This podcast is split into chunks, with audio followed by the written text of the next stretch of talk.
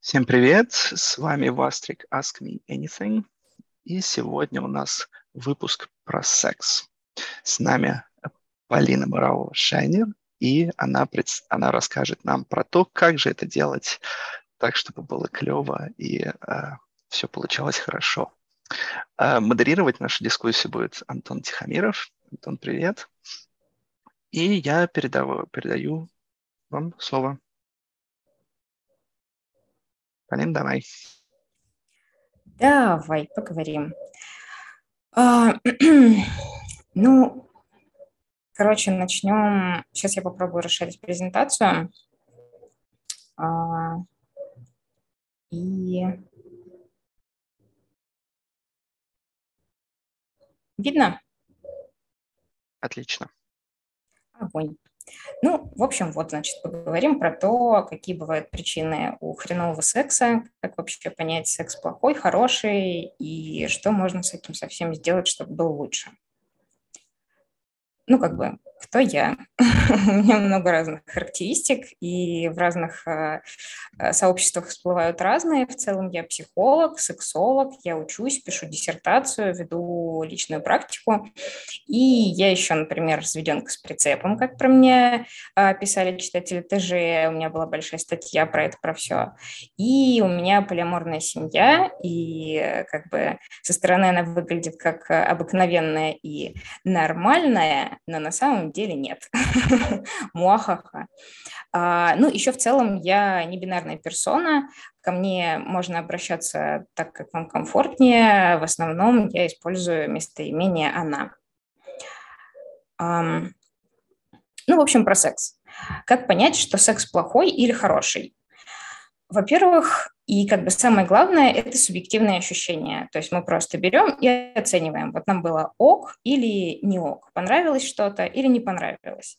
И, как правило, если нет э, однозначного ощущения, что было классно, то значит все-таки есть что можно докачать. Эм, есть причины которые как бы вроде бы у людей всплывают в голове. Ну, то есть я, например, их записывала на основе того, а, что мне клиент приносит на консультации. Но на самом деле это не причина плохого секса. А, что там? Когда нет эрекции, когда нет оргазма, нет эякуляции. То есть это как бы и к мужчинам, и к женщинам, и к любым людям относится. Когда плохое настроение, это тоже неплохой секс. А, беременности, роды, особенно когда вот ситуация, когда там приехали из роддома и там прошел месяц, уже можно, но возникает вот это ощущение, что все ужасно и, короче, в общем, нет, лучше туда не лезть.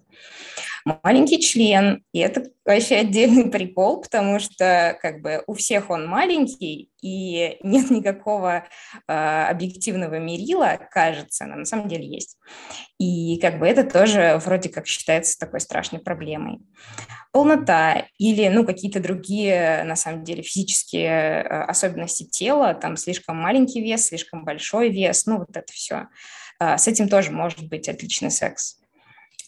Волосы, там запахи, цвета и вот это вот все разных частей тела, не обязательно гениталий, а, рост тоже туда же к физическим характеристикам, потому что, ну, как бы тоже для некоторых людей важен рост, так же, как может быть важна а, там худоба или, наоборот, полнота. И длительность секса. А, нельзя померить качество секса его длительностью, потому что бывает секс, который длится 7 минут, и это просто отвал башки, и потом неделю надо восстанавливаться. А бывает тот, который длится там 3 часа, и встали, разошлись, и как будто ничего не было. Вот. И то есть со всеми этими штуками может быть классный секс. И дальше тогда поговорим, а что такое все-таки плохой секс. Вот это все причины э, реально плохого секса. То есть тот, который, от которого нет удовольствия. Как бы главная цель э, секса, чтобы людям было хорошо, чтобы все кайфанули. Там один я это делаю, вдвоем, втроем, неважно. И как раз вот если есть э, какие-то э, вот из этих вот штук, то высока вероятность, что все немножечко пойдет по звезде. А, во-первых, я сейчас э, их здесь, короче, можно просто прочитать, а дальше я отдельно про них расскажу, потому что там есть немножко детальки у каждого. Вот. А, если будут по ходу моего рассказа какие-то дополнения, уточнения и вопросы, то тоже их можно задавать, и я тоже по ходу буду на них отвечать. Итак, первым пунктом у нас идет тревога и стресс. Особенно вот в той ситуации, которая сейчас происходит в мире, это просто прям типа просыпаешься и сразу стресс, и пока спишь стресс, и идешь куда-то стресс, и, короче, везде какая-то жопа. Я здесь написала про три а, вида переживаний, которые на самом деле чаще всего у людей присутствуют ну, практически постоянно. Вот как бы берем нынешний отрезок времени и что нам мешает жить. А, есть а, тревога, она бывает субъективная и ситуативная. Субъективная – это когда вот я чувствую, что я тревожусь, это какие-то мои внутренние ощущения. Ситуативная тревога – это когда я нахожусь в какой-то ситуации, и у меня вдруг возникают э, реакции организма, которые я распознаю как переживание. То есть, например, я сейчас переживаю, рассказываю вам все это, и у меня холодные ладони, э, у меня льется пот, э, скорее всего, у меня немножко дрожит голос, и вот это вот как бы физиологические проявления тревоги. И бывает умеренный хронический стресс. Это такая штука, которая сопровождает нас всю жизнь и выглядит примерно так. А, например, мой муж не помыл посуду. Я такая, блин, он вроде обещал, он не помыл. Ну, короче, ладно, фиг с ним. А, я разбила тарелку. Блин, я разбил тарелку. Ну, ну, с кем не бывает. На следующий день ребенок наорал на меня с утра. Ну, ну, наорал, ну, тоже с кем не бывает, и как-то, короче, было неприятно, и проехали. А, каждый день происходит что-то, что нас чуть-чуть выбивает, но мы как бы возвращаемся обратно. Но если это происходит реально каждый день, несколько раз в день, на протяжении долгого отрезка времени, то есть а, от 3 до 6 месяцев, то эта штука накапливается. И получается хронический, то есть длится какое-то время подряд, но умеренный стресс. То есть это не то, что там э, полностью лишает нас возможности действовать, а он просто постоянно с нами, э, постоянно подсасывает силы, и как бы мы просыпаемся чуть-чуть уставшими, или мы отказываемся от каких-то приятных дел, потому что у нас нет сил. Вот эта штука так работает. И когда э, мы живем в каких-то вот этих сложных обстоятельствах, то, к сожалению, э, вот этот стресс может мешать и в том числе, э, ну, как бы в целом расслабляться, да, и делать что-то приятное. И, в частности, мешать э, каким-то сексуальным проявлениям и реагировать на сексуальные стимулы. То есть если я тревожусь, мой партнер тревожится меньше, и он, например, пытается как-то ко мне подкатить, намекнуть, что мы там, может быть, чем-нибудь сегодня интересным займемся, то есть вероятность, что я пошлю его нахуй, потому что, ну, как бы мне э, настолько тревожно, что я не могу э, должным образом переключиться, среагировать на какие-то эти приятные взаимодействия. А я э, вот в этом стрессе, меня засасывает эта тревога, и я ее постоянно кручу в голове.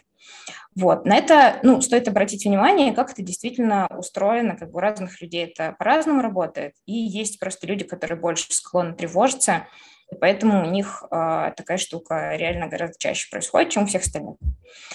Вот. Дальше. Э, бывает плохой секс – это отсутствие знаний. Э, знания бывают самые разные, и вся сфера сексуальности, она, ну, там, короче, куда ни повернись, там везде можно узнать что-то новое. И э, вот эти все как бы сборные знания о сексуальности из разных областей, там из медицины, из биологии, из анатомии, из там, физики, из э, каких-то процессов э, социальных, то есть отношений между людьми, социологии, политологии, вот эти все вещи, э, они все собираются в как бы, сферу сексуальности. То есть у каждого человека есть сфера сексуальности. И все эти знания можно назвать секс-просвет. То есть что-то, что мы узнаем именно целенаправленно по а, вопросам, так или иначе связанным с сексом и с сексуальными отношениями. И вот когда у нас там не хватает знаний, то где-то что-то проседает, и могут возникнуть, а, опять же, тревога, какие-то страхи, а, мы можем перестать общаться там, с партнером и ну вот что-то еще. И самые вот такие вот тоже попсовые блоки знаний про устройство гениталий, то есть, например, там большая часть женщин, с которыми я общаюсь на консультациях и там в блогах, и вот это вот все, а, не знают, как реально они устроены. И то есть они не в курсе, что у них клитор огромный. И как бы, ну, а если я обладаю этим органом, я не знаю, как он устроен, а, и при этом это штука, которая доставляет мне какой-то дискомфорт периодически, то имеет смысл с этим разобраться. А, про устройство оргазма на физиологическом уровне, то есть как, какие нервы куда подключены, как происходят э, импульсы, от чего зависит то, что у меня возникает оргазм, не возникает, в каких ситуациях, вот это все. Про эрогенные зоны. Э, в целом есть э, как бы у, у сексологов такой подсчет, что у каждого человека плюс-минус 30 эрогенных зон. И можно использовать там одну, две, и потом в какой-то момент как бы одна и две заканчиваются, и есть ощущение, что, ну, если там не гениталием, то куда же еще? Вот, и если эти штуки, если не знать, что у меня много эрогенных зон, то я не буду их разрабатывать. Если я не буду их разрабатывать, развивать чувствительность, то тогда я не смогу получать их помощью удовольствия. Если я не смогу этого делать, то в какой-то момент секс закончится. А, про границы нормы и патологии. Очень часто такая штука тоже, что я считаю нормальным либо что-то из внешнего мира, то есть, например, я увидела в порно, что у женщин э, половые губы должны быть розовыми, и я такая, а у меня они не розовые, и все, и я начинаю э, себя патологизировать, то есть считать, что я ненормальная. И это рождает тоже страхи, тревогу, и, в общем, заниматься сексом становится очень тяжело, а, потому что есть еще партнеры, которые продолжают поддерживать эти мифы, и, ну, типа, если у меня губы не того цвета, то либо я там хочу сделать операцию, либо я хочу сходить на отбеливание, либо я буду заниматься сексом с выключенным светом. И, ну, то есть какие-то проблемы начинаются, создавание проблем на ровном месте. И Э, важно тоже про это разговаривать, что норма очень широкая, и на самом деле до действительно патологий обычной женщине, обычному мужчине очень далеко. А, про гигиену тела и про гигиену секса. Э, элементарные знания про то, что перед сексом лучше помыться и после секса лучше помыться, какие виды смазки обязательно нужно смывать, а какие, ну, можно подождать и там можно даже не смывать. А, что во время анального секса нужно использовать обязательно много смазки и там, не знаю, что нужно пользоваться контрацептивами. Вот эти вещи все сюда относятся, и, ну, если мы про это не знаем, то мы не будем это использовать. Если мы это не используем, то мы получаем, ну, внезапную беременность и, короче, все проблемы, которые от этого идут. А, вот. А у меня такая была, я знаю, как это работает. А, про безопасную коммуникацию. Это тоже отдельная большая такая трудность, потому что ну, для того, чтобы научиться безопасно общаться, люди должны пройти там довольно большой путь от, э, там, от того, что вот у них в семье как было принято общаться, и до того, как общаются здоровые, уважающие друг друга, заботящиеся друг о друге люди, которые ставят все-таки себя в центр своих интересов, но при этом готовы считаться с чужими интересами. И вот чтобы научиться так делать, э, нужно много-много практиковаться и нужно иметь большую мотивацию, чтобы к этому двигать. если мы не знаем, что можно безопасно общаться и безопасно трахаться, то мы просто не сможем этого сделать. Вот. К сожалению, человеческий мозг не может придумать то, чего он не знает. И поэтому нам нужно загружать как можно больше знаний в себя, чтобы мочь дальше э, генерить какие-то новые классные, приятные штуки. Про неуверенность в себе я вынесла отдельно, потому что про это тоже очень много говорят. Я пишу диссертацию, я исследую ревность. И в ревности очень э, часто встречается э, в социологических опросах, в исследованиях, в моем исследовании, которое я проводила, очень э, значимый компонент – это неуверенность в себе. То есть люди начинают ревновать, потому что они считают, что а, они недостаточно значимы, боятся потерять партнера и вот это вот все. здесь вылезает. А, и то есть неуверенность в себе – это когда я чувствую, что мои слова и мои действия ничего не значат. То есть человек рядом со мной не считается с моим мнением, с моими решениями и, ну вот, что-то такое. А, проявляться неуверенность тоже может либо агрессивно, либо пассивно. И а, это, естественно, это не только именно в сексе работает, но как бы мы, поскольку говорим про секс, то про это. Агрессивная реакция, а, как проявляется неуверенность в себе? Да, в агрессивном виде это может быть, например, такая штука, что я буду заниматься с тобой сексом только если ты наденешь костюм домработницы или школьницы тоже был у меня такой опыт, и это довольно странная штука, что типа, ну, вроде бы мы собирались просто потрахаться, и вдруг, когда уже как бы процесс весь начался, оказывается, что нужно переодеваться. А, либо, ну, то есть, если я не переодеваюсь, то нет, не будет никакого секса. Неуверенность здесь проявляется в том, что ну, у человека есть фиксация на каком-то определенном образе, если вся сексуальная ситуация не соответствует этому образу, то все рушится. То есть как бы он не чувствует в себе э, уверенности, то есть не чувствует сил, опоры какой-то для того, чтобы продолжать э, заниматься сексом.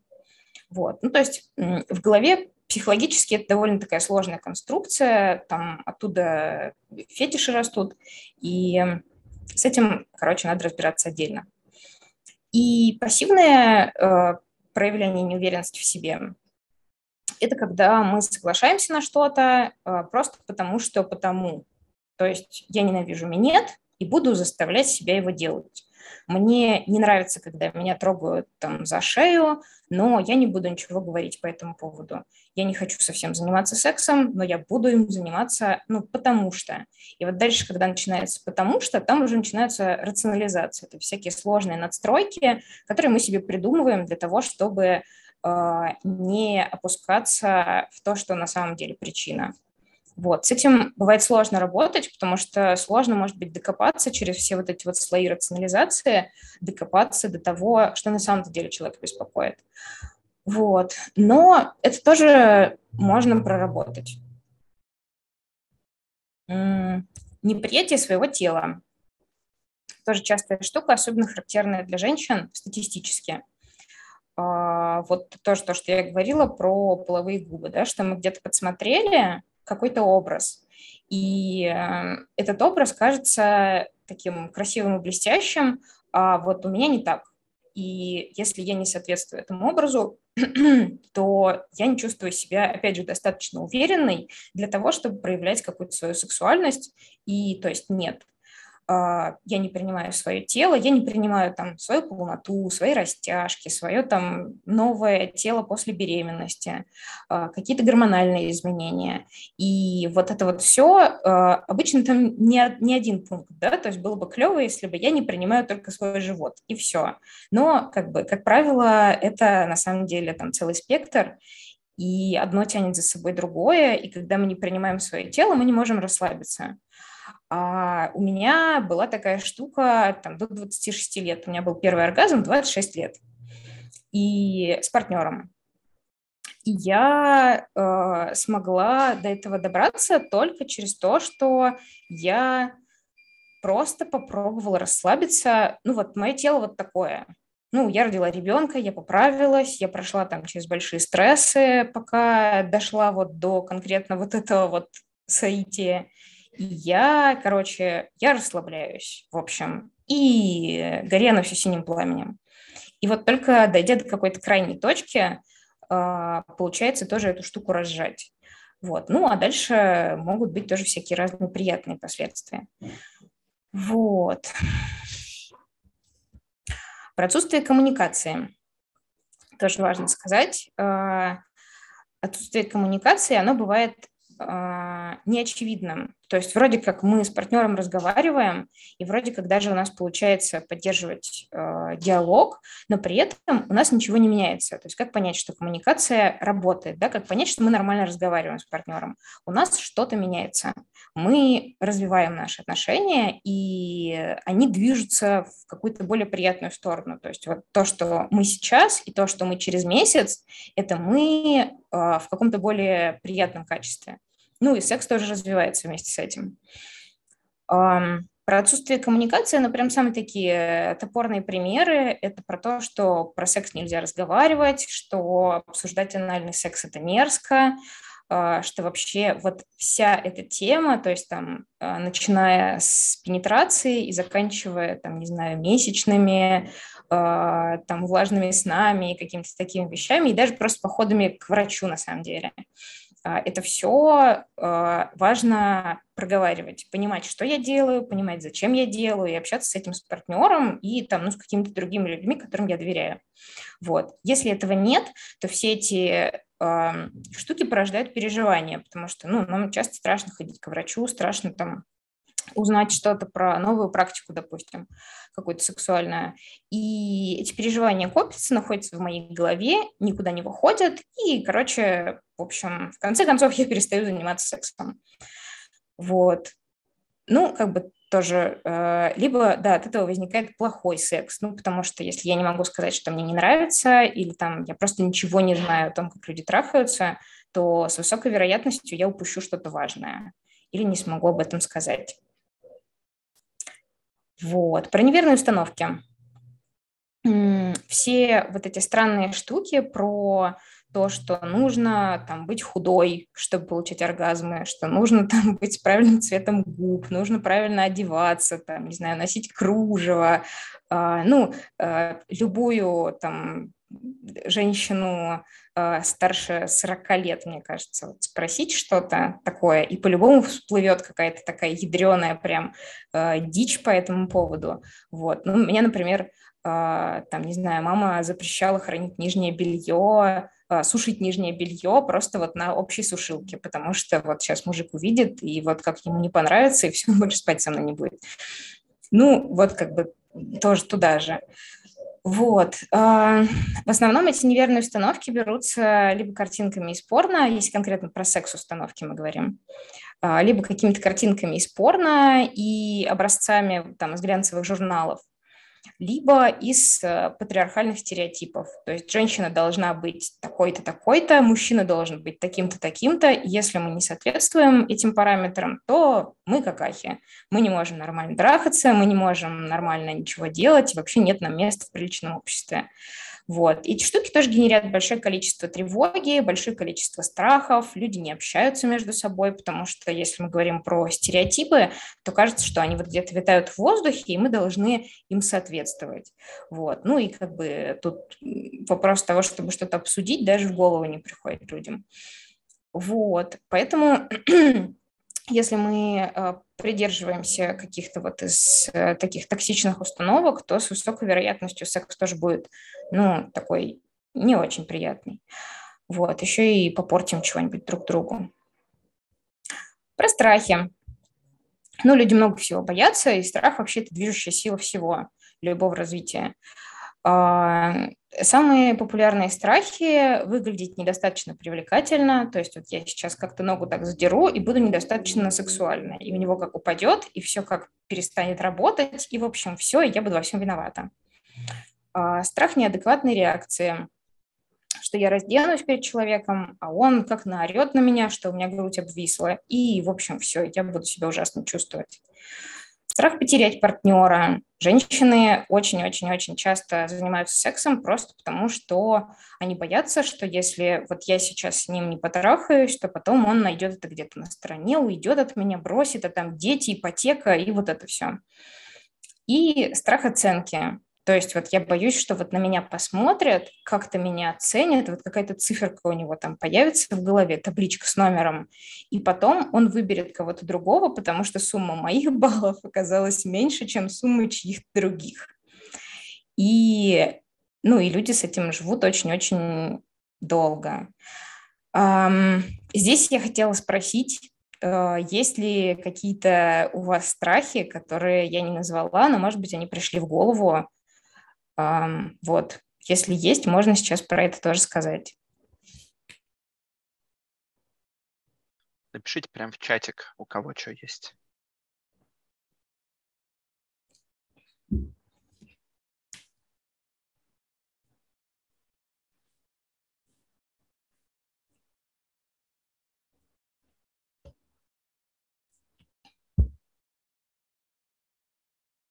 Что, как? Есть что?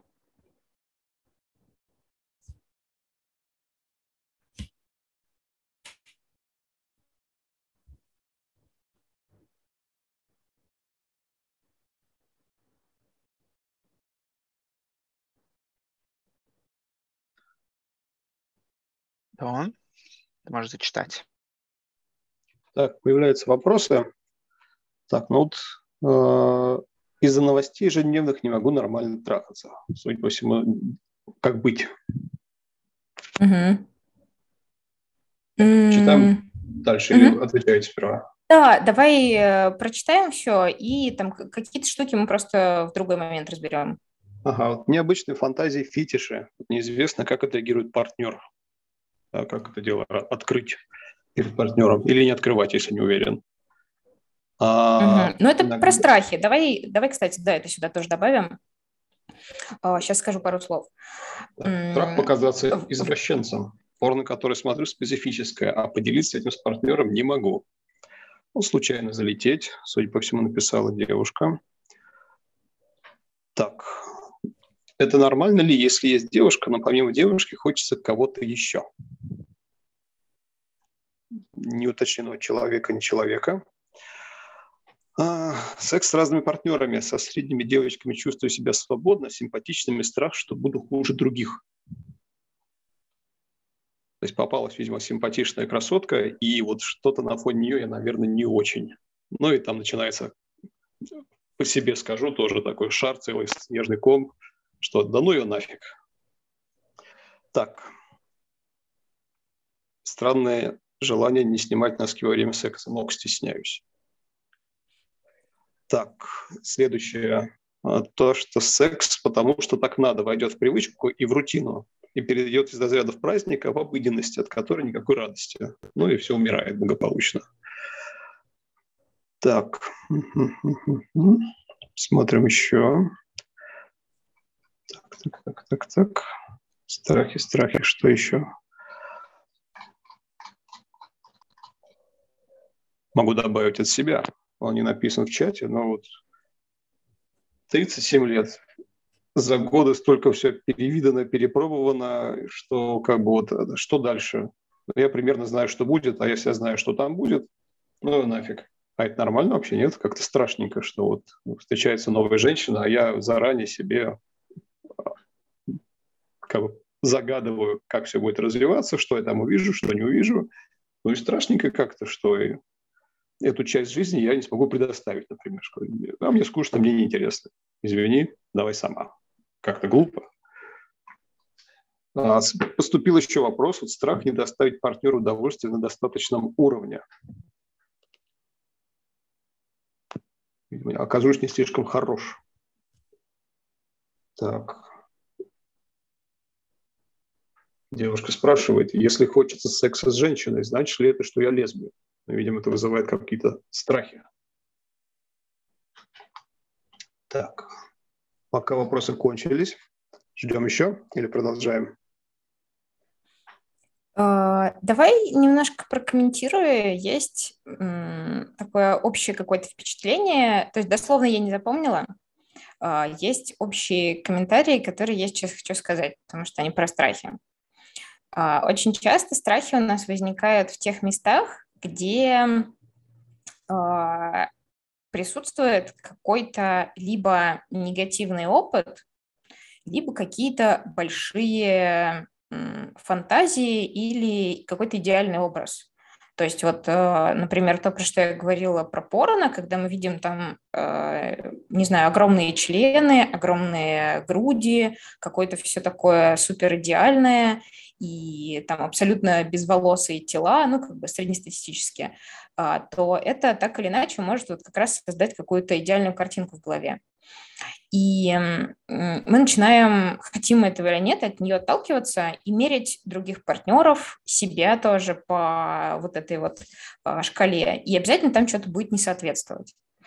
А, поэтому в целом страхи стоит рассматривать как источник, то есть, ну вот то, что а, мы прочитали, это какие-то отдельные ситуации.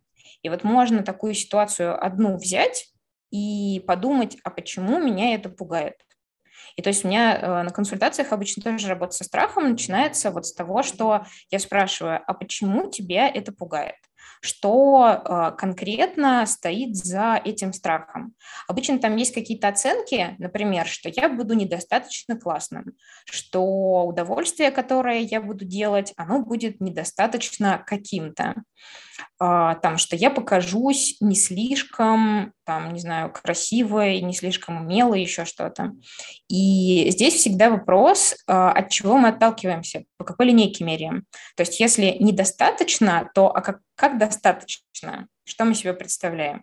И дальше из этого мы уже начинаем а, раскручивать что на самом деле за этим стоит, и уже вот какую-то конкретную ситуацию, например, из прошлого, ее можно проработать или там, а, не знаю, просто создать новую линейку, заменить ее немножко.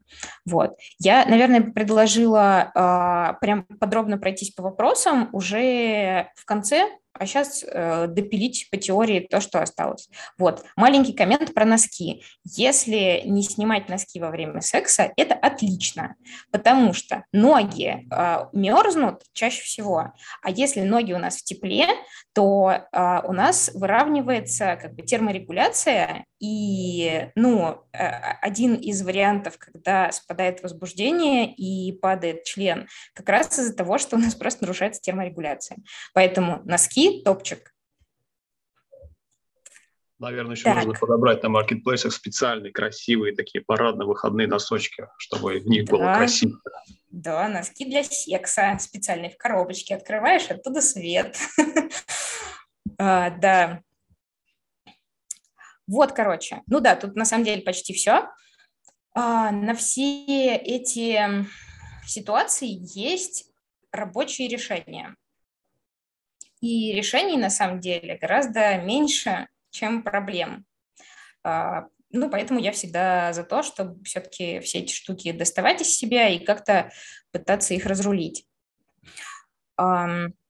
Из чего начать решать любую проблему или любую трудность, любое сомнение, которое у нас есть про секс?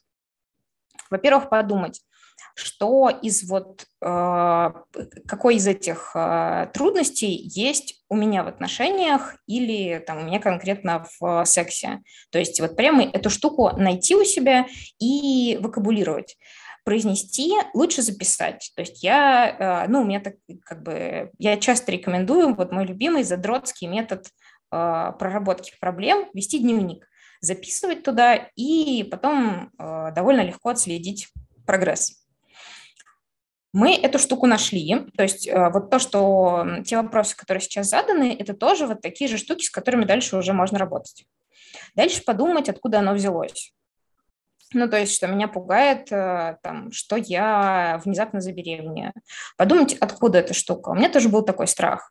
И вот что послужило толчком, что произошло. Там, у меня эта штука, например, была из того, что в какой-то неожиданный момент, когда я вообще не была к этому готова, а, партнер мне радостно сообщил, что а, у нас порвался презерватив. И я такая, е И то есть, и все. И меня выбило на несколько месяцев, что я просто не могла заниматься сексом, потому что, ну, это, короче, у меня прям до, до трясущихся рук для меня было. Вот. И подумать, откуда это. Это может быть неприятно, быть готовым к тому, что это может быть неприятно. А, дальше, как бы самое простое, это пойти это обсуждать с партнером. То есть поговорить про этот страх, рассказать ему, с чем он связан. Там можно не уходить в какие-то детали, если, там, допустим, мы не обсуждаем предыдущие отношения в нынешних отношениях, но э, поговорить, узнать его мнение, узнать, как вообще он относится к моему переживанию, потому что я могу себе что-то придумать. Ну, вот тот пример, который я здесь писала, э, там, да, я боюсь, что мой партнер увидит мои складки и там убежит от меня. На самом деле партнер может даже их не замечать, и с высокой вероятностью это так и есть. Есть какие-то внешние особенности э, сложно фокусироваться на внешних особенностях, пока мы трахаемся, потому что, ну, либо нам хорошо, либо мы друг друга оцениваем. Ну, а если мы друг друга оцениваем, это уже э, как бы отношения, которые надо решать на другом уровне. Вот. Дальше, если такой страх длится долго, то надо отнести его к психологу, потому что есть вероятность, что мы там застряли, что это может быть э, травма, и с этим э, стоит дальше что-то сделать, потому что, как правило, э, какие-то большие переживания в сексуальной сфере, они, во-первых, постоянно мы к ним возвращаемся, а во-вторых, э, очень легко экстраполировать эти переживания на всего партнера, на все отношения, там отношения с родителями дальше начинают портиться, с детьми, и, короче, это прям такая штука, которая э, разрастается вот так вот, как гриб. А, вот, и для того, чтобы понять, что делать э, с вопросами э, информации, то есть если я что-то не знаю, подумать, чего я не знаю. Ну, то есть, что бы мне хотелось узнать, чтобы мне, в чем бы мне хотелось прокачаться, там, выйти на новый уровень чтобы узнать нового, и почитать об этом. Вот. Ну, я всегда за исследования, потому что э, в исследованиях э, можно найти много нового интересного. Я их э, сама регулярно читаю. И там, в том числе, кстати, я канал завела для того, чтобы туда просто писать то, что я начинала, начитала из исследований. Вот, потому что я задрот. А, и, ну, как бы, если мы понимаем, что у нас есть какие-то установки или что мы не можем с какой-то проблемой долго справиться, то надо нести их психологу. А, если это прям чисто про секс или какие-то околосексуальные штуки, то к психологу-сексологу. А, вот. И дальше уже с специалистом выстраивать какую-то тактику решения проблемы что-то с этим сделать. Вот. И часто получается, что какие-то вопросы можно там за три сеанса, например, разобрать, и просто у людей меняется жизнь. Вот. Ну и, короче, вот, что надо делать? Изучать секс-просвет, разбирать переживания у специалиста и обсуждать их с партнером. Как бы вот э, все страшные секретики, которые могут помочь сделать не очень секс э, супер классным. Вот, кажется, это все. Да, у меня дальше контакты. И... О, да, у меня есть иллюстрации, я сейчас вам все покажу. Короче, иллюстрации. Ба-бам! А, как выглядят внешние половые органы? Ну, если для кого-то это шок-контент, простите. Презентацию я хотела еще как бы отдельно прикрепить, чтобы можно было это посмотреть, потом разглядеть на досуге. А, на самом деле это картинки из моего старого тренинга, который я э, делала для женщин по оргазмам. Вот, поэтому тут может чего-то, э, не знаю, быть непонятно, ну, как бы, что тут может быть непонятно, простите. Вот. Разве как что, устроено... если ага. у меня не так, например, было. Как не так? Вот у меня не так устроено. Ну, простите, мы сейчас говорим в основном про клиторы. А. Если вы не нашли у себя клитор, поищите у того, кто рядом с вами живет. Совершеннолетнего. Пойду. Это важно. Да, пойду брата поищу. Ну, э, ну, слушайте, мы э, для всех людей есть вероятность, что можно иметь брата и найти у него клитор. Другой вопрос, ну, что надо спросить у него сначала, можно ли у него там что-нибудь поискать. Ну вот, короче, как выглядят внутренние половые органы? Это вот штука, с которой я прям, ну вот реально ко мне приходят девочки на консультации, и они такие типа, я не знаю вот, что у меня там, и мы начинаем разбираться с этим. То есть вот картинка, смотрим, зеркальце прикладываем. И чем больше мы знаем о том, что у нас внутри находится, тем легче э, этим управлять. А потом, если я могу представить, сейчас, э, может быть, как-то странно прозвучит, но, короче, для того, чтобы э, смочь прям вот очень такой яркий оргазм испытать, очень клево иметь в голове трехмерную модель своих половых органов. чтобы понимать, куда, где, какая стимуляция происходит, где что двигается, и это можно прям представить вот со всех сторон, и как бы с одной стороны это дополнительный э, стимул для возбуждения, то есть я представляю секс у себя в голове. Ну, это типа как порно, но только про меня. А во-вторых, это помогает направить э, внимание на вот какую-то конкретную часть вот реально у меня в теле. И то есть если я, например, чувствую, что а, сейчас, там, допустим, головка члена утыкается в шейку матки, это для меня приятное ощущение. И я могу как раз сосредоточиться на этом и как бы через вот это сосредоточение усилить ощущение, которое сейчас у меня есть, и ну, в какой-то момент э, разразиться оргазмом. Вот, поэтому, как бы, да, это может казаться странным, просто, короче, лучше потестить. Вот, обычно работает. Ну и как бы клитор, да, Дратути, который вы посмотрели уже на картинке к этому анонсу, вот. А, он у меня просто очень сильно с ждуном ассоциируется, поэтому я его обычно везде пихаю. Вот тоже, что клитор большой и сложный. Он э, там, это вот не только та часть, которая видна снаружи, и когда женщины обнаруживают, что у них есть прям огромный орган и начинают его изучать, то есть прям там в момент возбуждения, допустим, прощупывать пальцами и понимать, насколько он увеличивается. И это разблокирует какую-то дополнительную, э, не знаю, какую-то дополнительную часть восприятия, короче, и так получается, что чем лучше вот, мы представляем внутри своей головы то, что с нами происходит, тем больше разных приятных ощущений мы можем испытать от вот реально от тела, от взаимодействия с другими людьми, с самим собой. Вот. И, короче, я за секс-просвет. Давайте теперь вдарим по вопросам. Вот как раз острый вопрос в чате, один из первых был задан. Почти угу.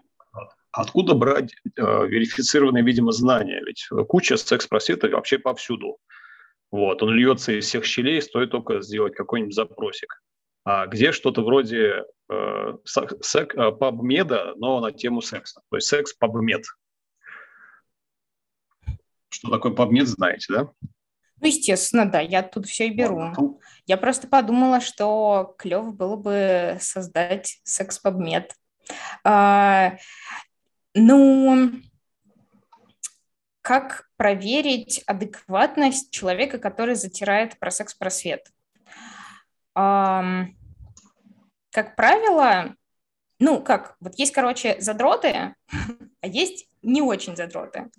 И вот те, кто задроты, они, а, например, описывают исследования, которые недавно вышли, а, дают ссылки, естественно. То есть, когда есть ссылка, можно просто пойти по ссылке и посмотреть, на что там человек ссылается на самом деле. Достоверно это исследование или какая-то перепечатка из э, газеты.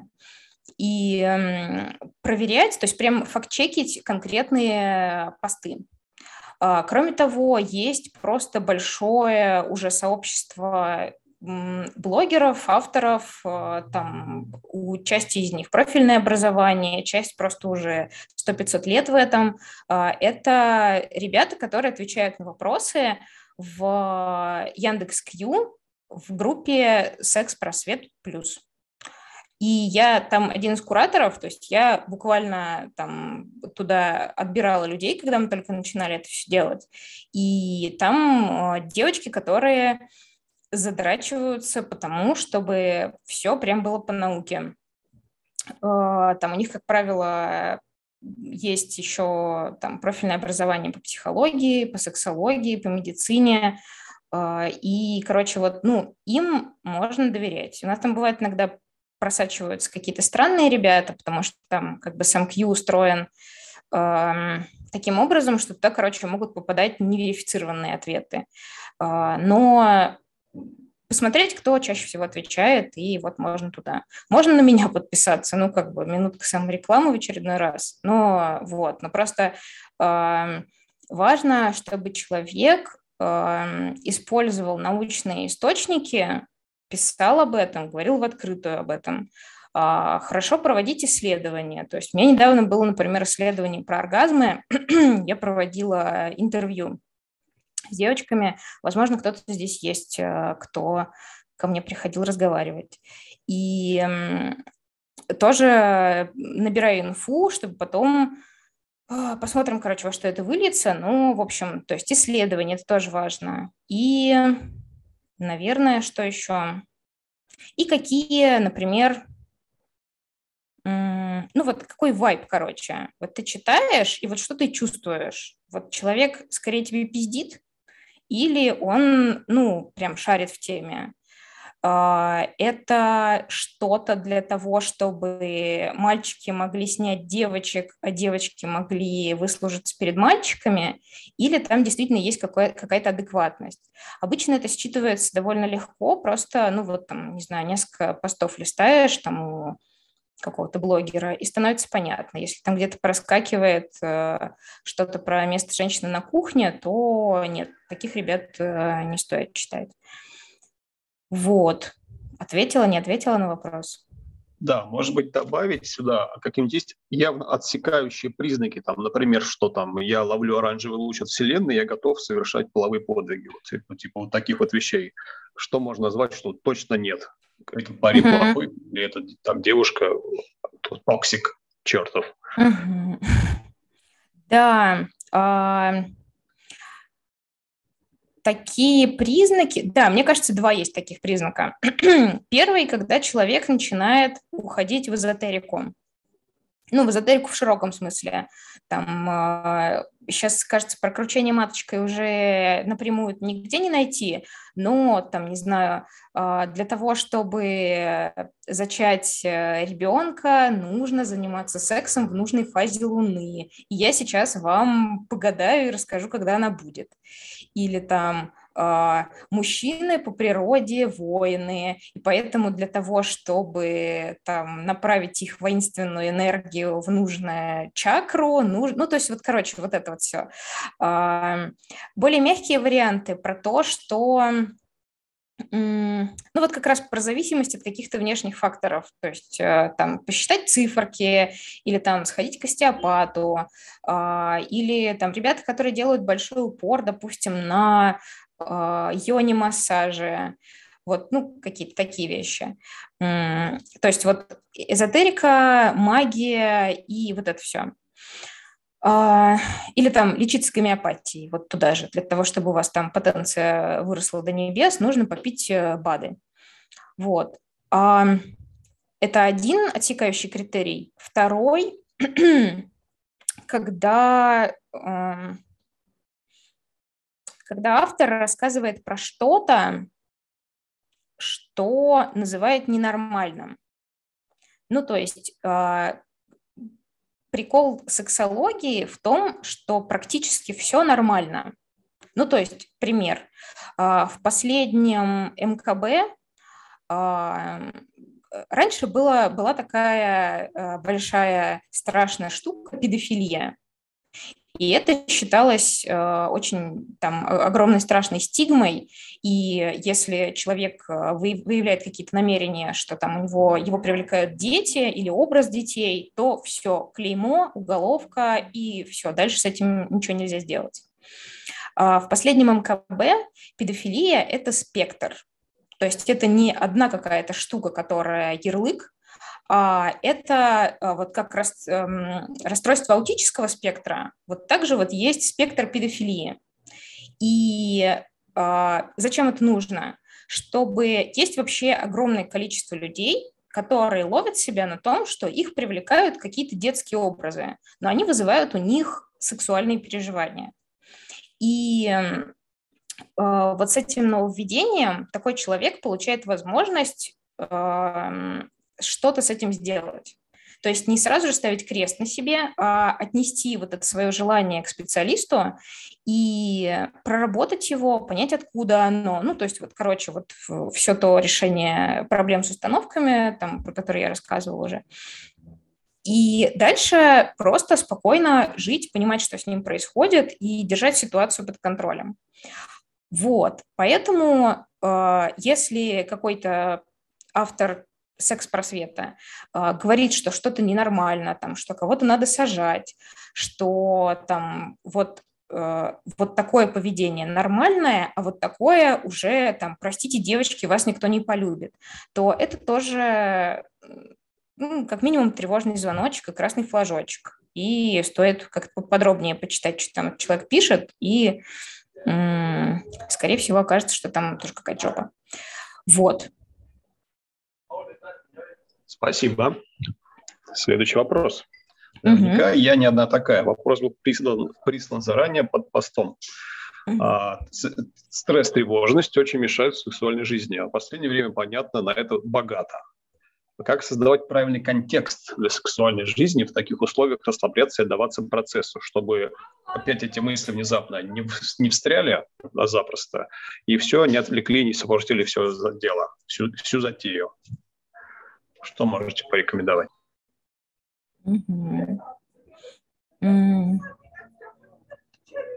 Во-первых, важно понимать, что ну, как бы понятно, что я не знаю деталей. То есть там, не знаю, что человек имеет в виду под контекстом, под правильным контекстом, насколько уровень тревоги сильный. То есть это можно померить тестами, например.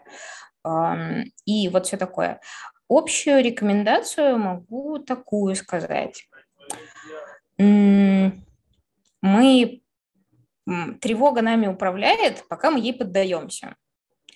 И э, для того, чтобы снизить уровень тревоги, ну, особенно, да, вот в нынешней обстановке, вот сегодня,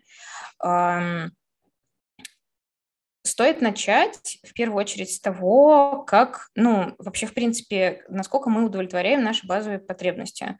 То есть э, сколько мы спим, в какой момент дня, как часто мы едим и сколько мы читаем новости.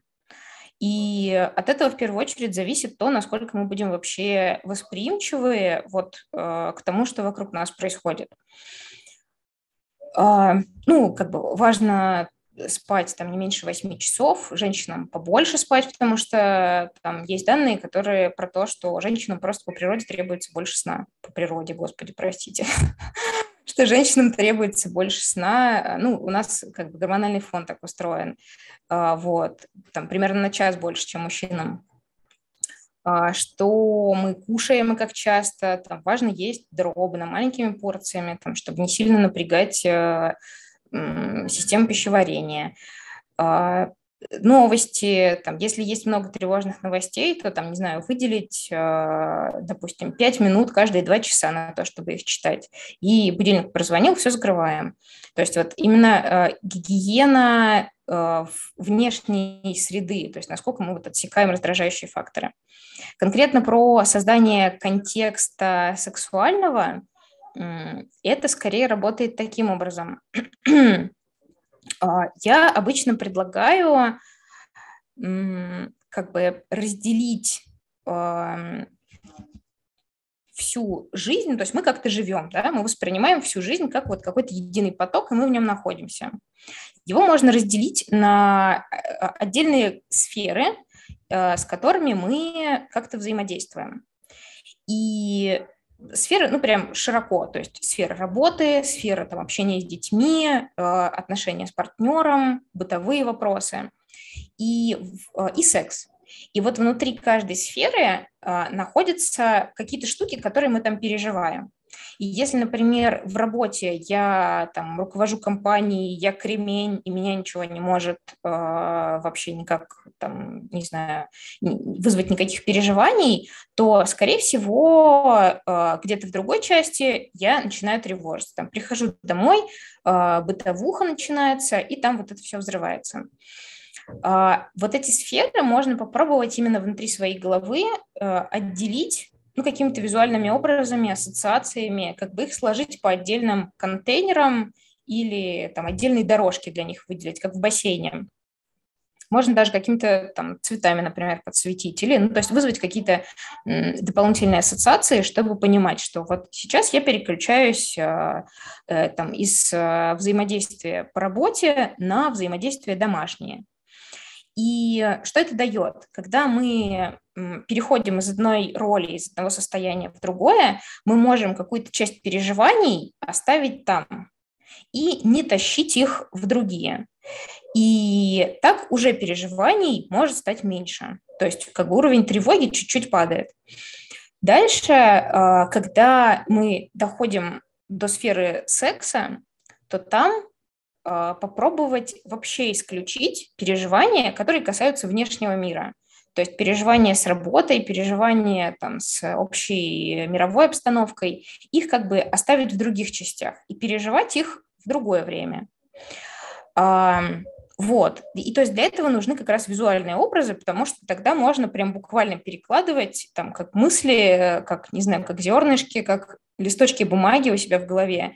И э, там за довольно небольшое время, там, не знаю, за месяц, полтора, эту штуку можно у себя разработать в голове. Вот. И выделить вот эту сферу секса как что-то, в чем нет внешних воздействий, ну, постараться так сделать. Вот. И про сам контекст вот сиюминутный э, попробовать сосредоточиться на каких-то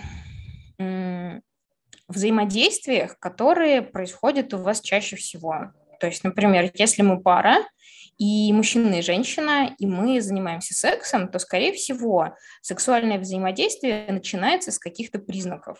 То есть, как мы обычно начинаем трахаться. Там, допустим, я говорю, может, пойдем потрахаемся? Он такой, да, давай. И дальше мы делаем какое-то следующее действие, там, например, ложимся в кровать. Следующее действие, там, не знаю, достаем смазку. И вот когда э, эти вещи происходят, то есть я нахожусь в ситуации, в которой я говорю эту фразу, я ложусь в кровать, я достаю смазку, э, я постепенно с каждым новым действием как бы отключаюсь от других сфер и отключаюсь от ос, ос, основных переживаний, короче, которые вот э, меня окружали до этого. И направляю все свое внимание на то, что сейчас будет происходить, на ощущения в моем теле, на приятные ощущения от партнера и как бы ухожу в себя. И вот с помощью вот этой штуки так, какая-то типа медитации такая вот э, штука, что вот да, мы постепенно уходим э, внутрь своего тела, ну, в наблюдение за телом. Э, можно попробовать как раз вот этот контекст и создавать. То есть это как раз будет зависеть не от внешних обстоятельств, а изнутри, потому что в целом как раз тревогой мы можем управлять как раз изнутри своей головы. Вот. Надеюсь, что я ответила на вопрос. Если что, можно уточнять. Да, хорошо. Так, сейчас перейдем к вопросам посвежее. Так, угу. потому что там есть еще два вопроса целых. Так, так, так. Так. А что там про точки G? Ну, наверное, вопрос нужно уточнить, как бы, что они есть, не есть, сколько их, как они работают, по четным дням, по нечетным. Александр, пожалуйста, уточните вопрос. Следующий. Как выбрать сексолога? Спрашивает мужчина. Угу. Um, ну, про параметры, которые я говорила про выбор человека, пишущего про секс-просвет, это работает и к сексологу тоже. То есть э, поискать ну, как бы есть на самом деле разные способы, да, то есть кто-то идет искать по знакомым, кто-то э, идет просто серчить в интернете, ищет там первого попавшегося, э, кто-то ищет в Инстаграме, ну, то есть способов много разных именно найти контакты. А дальше, когда мы находим какой-то контакт, а, я всегда за то, чтобы проверить, э, вообще человек ведет соцсети или нет, и я скорее пойду к тому, кто ведет. И э, дальше, когда я нахожу соцсети специалиста, который он не прячет, а показывает э, там, на всеобщий доступ, то как раз посмотреть, насколько вообще адекватные вещи человек пишет, и а, то есть там нет ли эзотерики, гомеопатии и прочей магии, и как он вот работает с нормой патологии. И дальше посмотреть, Э, на, не знаю, сайт или э, какое-то вот то место, где специалист пишет, с какими конкретно запросами он работает. Если такой список есть, то посмотреть, есть ли там что-то, что может э, подойти под твой запрос. И дальше уже написать специалисту и потестить. В любом случае высока вероятность, что там с первого, даже со второго раза э, сексолог может не подойти. Ну, то есть просто там не получится установить контакт. Или будет какое-то ощущение, что, ну вот, вроде бы я ему доверяю, но кажется, что что-то не то. Ну, короче, как с психологами, как с любыми э, специалистами, даже с врачами так же работает на самом деле. Вот, то есть прислушаться уже на встрече с человеком прислушаться к своим ощущениям, понять, а, комфортно с ним разговаривать. Можно там дальше идти в долгую, рассказывать ему про свои а, самые большие переживания или там, поискать кого-то другого. Вот. То есть поискать То есть... в соцсети, посмотреть адекватность. То есть верно, что это от того, что ты именно сексолог, сексолог, и там есть слово секс. Никаких специфических э, секретных подходов там нет. Все как с психологом, с другим врачом, есть контакт, отлично работаем. Нет контакта, есть сомнения, идем дальше, встречаем своего человека. Вопрос. целом, да. Угу. Работают ли известные афродизиаки? Устрица, шампанское, спаржа или вот... Я бы здесь еще уточнил, да, есть какие-то общеизвестные, общепринятые стереотипы, которые мы почерпнули из фильмов, из художки там и так далее, из детства. Вот. Или есть действительно какие-то специфические вот такие штуки, кого-то вот индивидуальные черты, что я, например, знаю по себе, мне вот, вот я что-нибудь почувствую запах духов кинзо, у меня сразу ассоциации со школы, с детством, когда девочки начали, скажем так, э, заскакивать в пубертат, и у одной из них были кинзо. И вот у меня вот на всю жизнь ассоциация кинзо, юность женского тела, да, и вот мне теперь кинзо пожизненно, вот мой персональный такой вот э, афродизиачок. Вот. И, и вот вопрос вот, есть ли какие-то они такие универсальные, и что говорит наука про индивидуальные? Угу. Ну, э, как бы еще раз оговорюсь, что я задрот.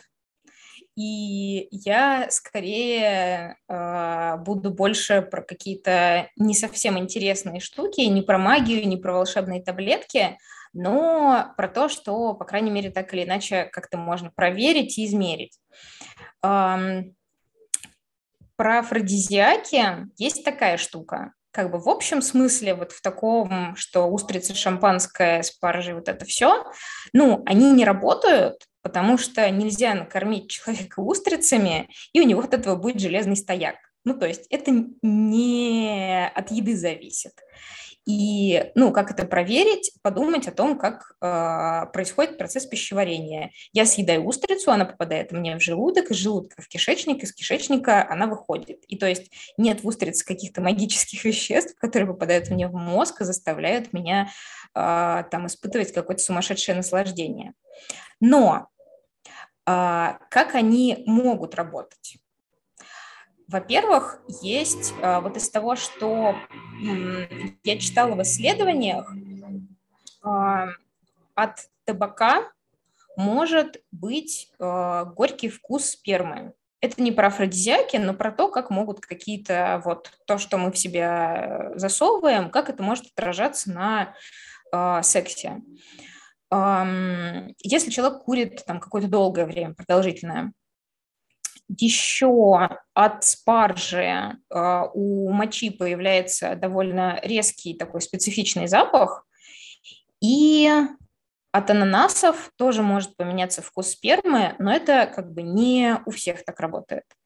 Вот, это вот из того, что я знаю и проверяла про то, как могут сработать афродизиаки.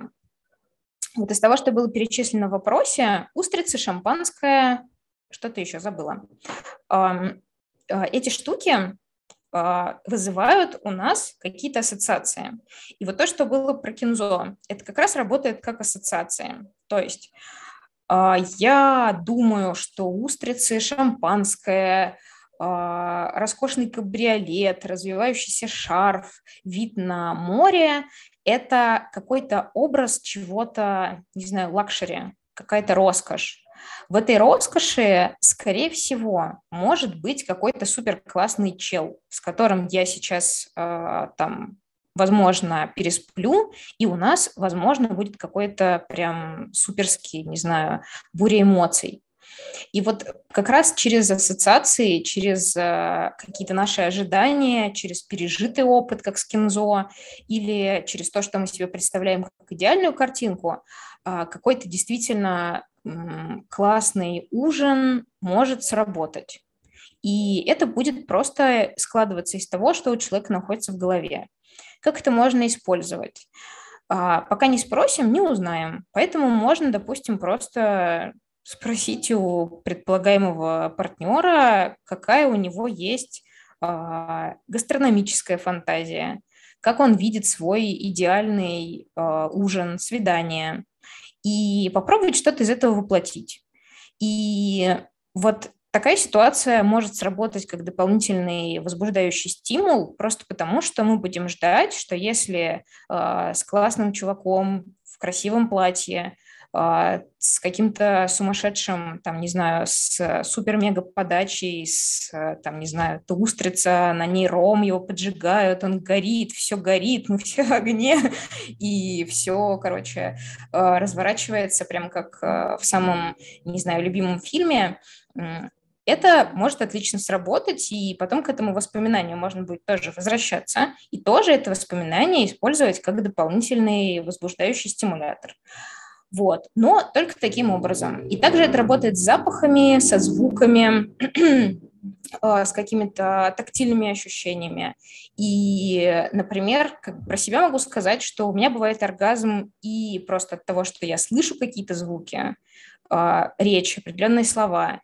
И там от э, массажа стоп, от касаний э, к ладони э, определенных, и то есть вот как бы не касаясь гениталий и даже не касаясь вообще тела.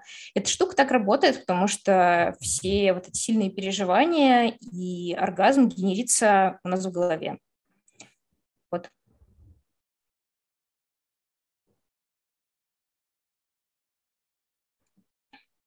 Так, я здесь. Идем дальше. Та-та-та-там. Ну, э, вопрос, который мы ждали. А вот та самая точка, это такие уже доказанный факт? Или это область, или это пятно? Как это работает? Ну, в смысле, это вообще работает, или это тоже вот все такие, скажите твердые, да или нет? Она есть? Угу.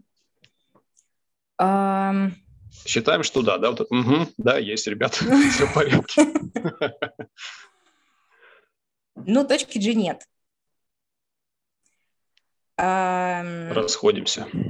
Расходимся. Как, ну, мне просто там такая прикольная история, что мне хочется ее немножко рассказать. Короче, как так получилось, что все начали ее искать? Кажется, в 60-х или в 70-х годах в Америке вышла статья какого-то доктора, у которого, кажется, даже не было медицинского образования, про то, что есть какая-то точка, на которую можно надавить, и у женщины будет э, супер-мега удовольствие. И эта штука пошла в массы, потому что, ну, приятно же знать, что у меня есть какая-то кнопка, на который можно нажать, и мне не надо будет, мне не надо напрягаться, партнеру не надо напрягаться, никому, короче, не надо напрягаться, просто типа звонишь звоночек, и начинается фонтан. И эту точку искали, искали, э, там всякие разные тренинги, сексологи, хуёлоги и прочие мегаспециалисты там говорили, как ее найти, но в лучшем случае там с какими-то женщинами работают какие-то техники, но как бы на самом деле какой-то вот именно точки ее нет. Про пятно есть э, как бы в секс-просветных источниках упоминается, что есть зона G, а, она просто как бы по мотивам этой точки, и смысл в том, что а, вот есть вот как бы площадь передней а, стенки вагины, где есть вероятность, что можно получить какие-то более приятные ощущения, если туда стимулировать. Опять же, это тоже работает не у всех женщин, и с э, большей вероятностью приятные ощущения будут, если э, стимулировать вход в вагину и головку клитора, и вообще как-то ну, взаимодействовать именно с клитором, а он как раз находится как бы вдоль вульвы. Э, вот. И точки G нет. Что можно с этим сделать? Изучать свое тело, понимать, как э, у меня устроен клитор, там, объяснять партнеру, показывать, это нормально про это разговаривать, попросить там другого показать, как человеку больше нравится, и просто исследовать реакции, которые, ну, происходят вообще в разных сексуальных взаимодействиях. Вот. К сожалению, нажать на одну точку и получить что-то, ну, пока невозможно. Есть исследование, которое это подтверждает. Я, когда буду делать э, пост, вот скину вот эту презентацию, э, докину туда еще и само исследование. Отлично. А можно ли прорезюмировать следующим образом, что как таковой универсальной такой точки нет ни у кого, но есть индивидуальные особенности, э, какие-то места, которые, стимуляция которых может убеждить кого-то, что именно у него она есть или у нее, ой, вот, а в действительности это просто вот так, ну так сложилось, что вот тут такое есть, а, но не значит, что есть у всех. Угу. Чудненько. Следующий вопрос. А сколько секса слишком много? Нас все устраивает, но как-то очень он, он отличный, но как-то запредельно часто. Такое сразу противоречие в вопросе. Нас все устраивает, но как-то запредельно часто. Слишком хорошо, чтобы быть правдой. Наверное, типа, может быть, мы когда-то устанем, или наедимся, и нам станет уже приторно, и это станет обыденным. Что говорит ваша практика? А, ну, я бы сказала, что похоже на беспокойство, которое появилось от сравнения с чем-то. То есть вроде бы у нас все ок, но э, кажется, что должен быть какой-то подвох, и сейчас мы его найдем. Э, то есть, ну, нет показателя слишком многовости секса, слишком малости. У всех людей разная э, потребность и разная, это называется сексуальная конституция, когда вот мне нужно столько-то раз, а партнеру нужно там почаще, пореже. И если нас обоих все устраивает, и мы совпадаем вот в этих потребностях, то вообще отлично и зашибись и, ну, нравится трахаться, трахаемся. Если э, что-то начинает не устраивать, то тогда это просто повод, ну, сесть и обсудить. Если кажется, что слишком много и, ну, это прям, то есть, сидит в голове, и мне кажется, что мы слишком много трахаемся, то надо понять слишком много относительно чего. Ну, то есть, э, например, слишком много, и из-за этого я забиваю на работу. И из-за этого я там не успеваю помыться. Из-за этого там у меня все стерлось, мне нужно сходить к врачу, а я все не могу, потому что я не могу вылезти из кровати. А, и вот здесь уже дальше ну, надо решать, что если какие-то проблемы, если какие-то нестыковки, и там например, отнести их к специалисту или просто обсудить и сказать, блин, чувак, мне кажется, что мы слишком много трахаемся. Он такой, блин, а я думал, это только тебе столько надо, а я думал, это только тебе столько надо. Ну и как бы проговорили, а, пришли к чему-то и все. Нормы нет, и любое количество секса – это ок, если оно не мешает жить и как бы вот. Отлично. Ну, сюда же вопрос, а как люди не работают ли, а как воспринимают ли люди феромоны вообще? Это вот мифологема или такие это что-то в реальной жизни, в реальном мире существует, и мы как-то реально на них реагируем. Ведь э, тут добавка, что время от времени, в зависимости от цикла, допустим, и вроде как даже есть исследование, что там тянет к какие тесты слепые там по запаху потной футболки, что вот во время там типа овуляции или около там, я могу ошибаться, я тут э, не специалист, э, женщины выбирают вот таких более брутальных таких дяденек с более высокой половой конституцией, вроде как бы так. Соответственно, вот феромоны, это они как-то работают, и как их можно применять в обычной жизни? И надо ли применять? Или это выкинуть это из головы и жить как жить? Феромоны сами по себе выработаются и воспримутся, когда нужно. Угу.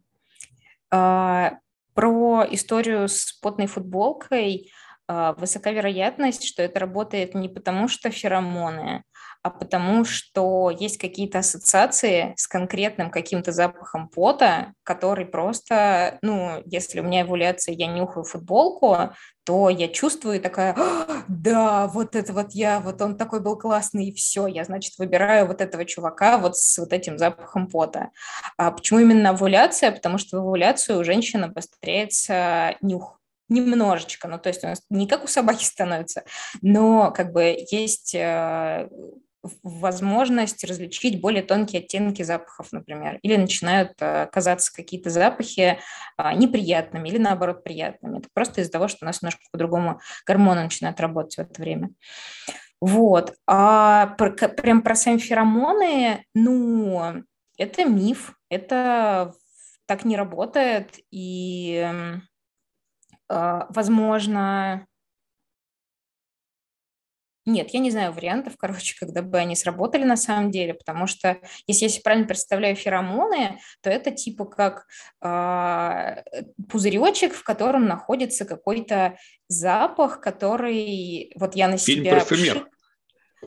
Ну да, ну то есть что запах какой, какого-то человека, и я вот на себя э, там его пшикаю, и потом подхожу к другому человеку, и он такой, я тебя хочу, потому что ты как-то там пахнешь. А, если бы э, это было возможно, это было бы возможно, если бы у нас был такой же прокачанный нюх, как у животных, там, как у кошки, у собаки, то есть вот животные, которые а, получают огромное количество информации из запаха. А, ну, мы устроены немножко по-другому, мы как бы получаем информацию из разговора. И поэтому, ну, короче, нет, феромоны, к сожалению, не работают, все-таки придется поговорить.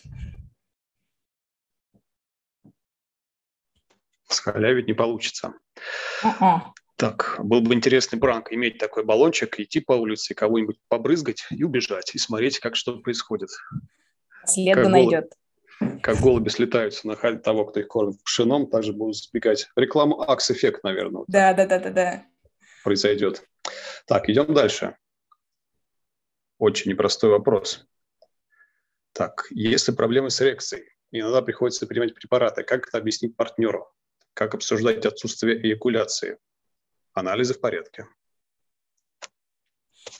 Mm, ну, э, как бы дисклеймер, я не врач-сексолог, я психолог-сексолог. То есть моя сфера влияния заканчивается там, где начинается клиника.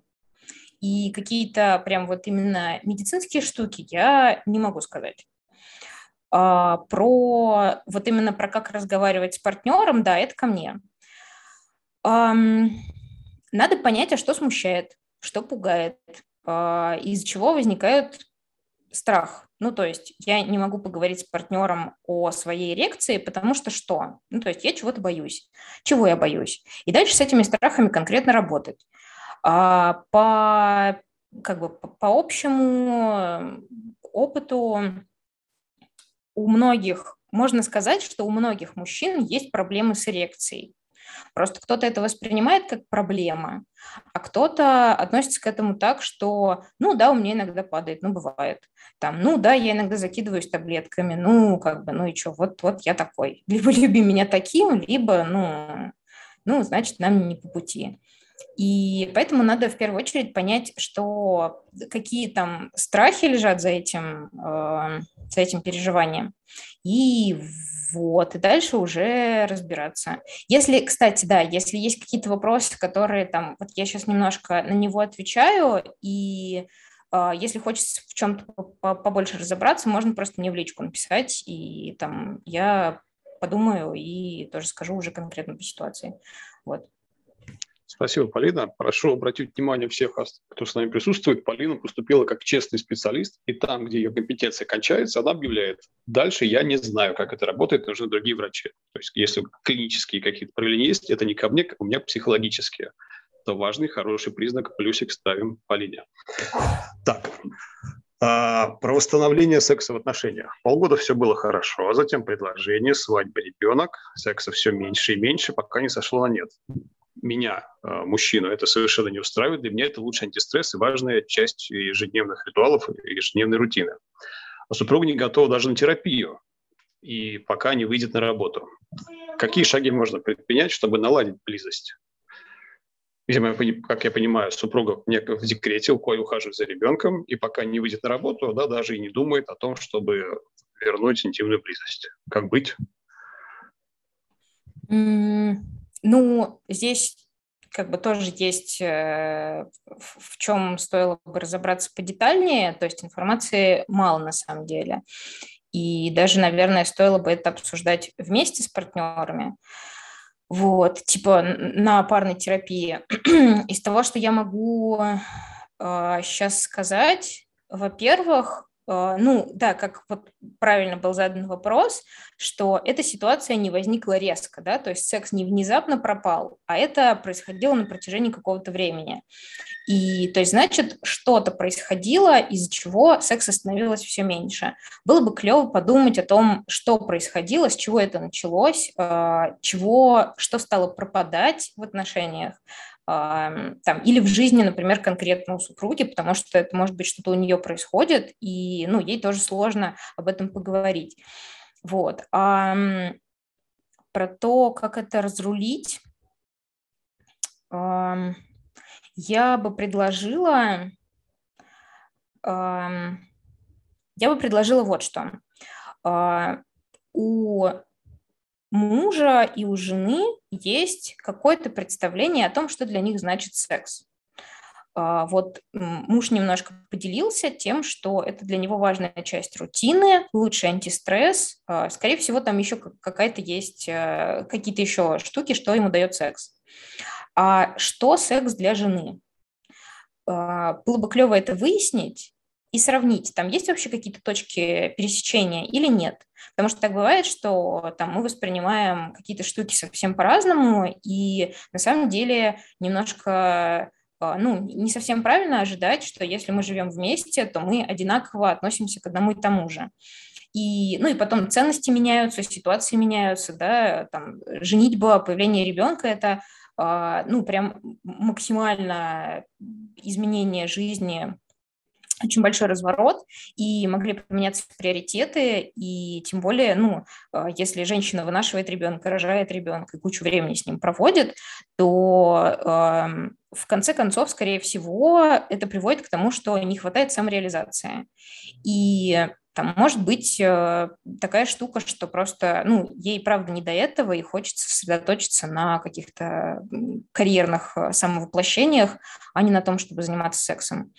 Э, я этого не, не могу утверждать, я этого не знаю, это как бы надо у нее спросить. И то есть, как бы возвращаясь к ответу, я бы предложила поговорить, выписать, как он это воспринимает, как она это воспринимает, поискать там что-то общее, либо разобраться, почему так получилось, что вот сейчас все по-разному. И чем тогда можно заменить а, что, чего ей не хватает, чего ей хотелось бы получить от мужа, какой там поддержки, каких-то действий, а, практик, может быть, каких-то конкретных, чтобы заполнить вот именно ну, то, чего ей не хватает. И в обратную сторону, чего бы мужу хотелось, чтобы а, а, с помощью чего были закрыты его потребности, которые раньше закрывались сексом. То есть если секс был лучшим антистрессом, и, например, сейчас нет реальной возможности потрахаться вместе, то как еще мы можем э, сделать этот антистресс? Как еще мы можем э, заполнить этот слот классной рутины?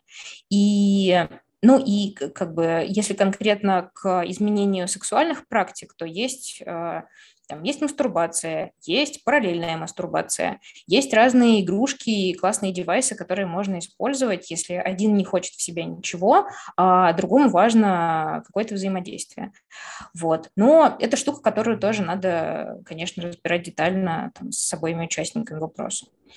Вот. И такое получается гамма подходов, и важно тут контачить парой со специалистом. Угу. Начало положено, мы смогли заинтриговать человека, который вопрос задал.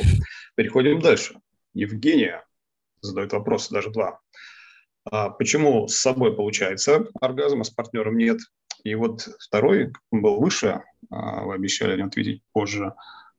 Если хочется секса с женщиной, значит ли, что я лесби или би? Угу. Если хочется секса с женщиной, значит, хочется секса с женщиной. А, про э, лесби, би и прочую квирность – это то, что э, ты выбираешь сама. Ну, то есть, если я понимаю, что я ощущаю себя э, там, у меня был период, когда я ощущала себя бисексуальной женщиной. И постепенно там, я пришла к тому, что я совсем чувствую себя не входящей в бинарную парадигму, и поэтому сейчас я ощущаю себя как небинарная персона. Но это процесс, который происходит у меня в голове. Я это обдумываю, я сопоставляю свои ощущения с тем, что вот с, с, как это, с системой бинарности, небинарности и как бы вот с теоретической э, самоидентификацией. И принимаю решение, как я себя позиционирую. То есть называть себя лесбиянкой можно, даже если я никогда не спала ни с кем. Или если я до этого спала только с мужчинами, и вот сейчас я решаю, что я лесбиянка.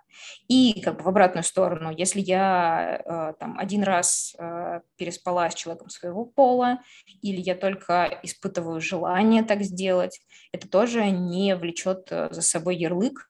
И поэтому нет, если ты хочешь переспать с женщиной, то это не делает тебя ни лесбиянкой, ни бисексуалкой, ни, ни, ни кем еще, если ты сама не захочешь так себя назвать.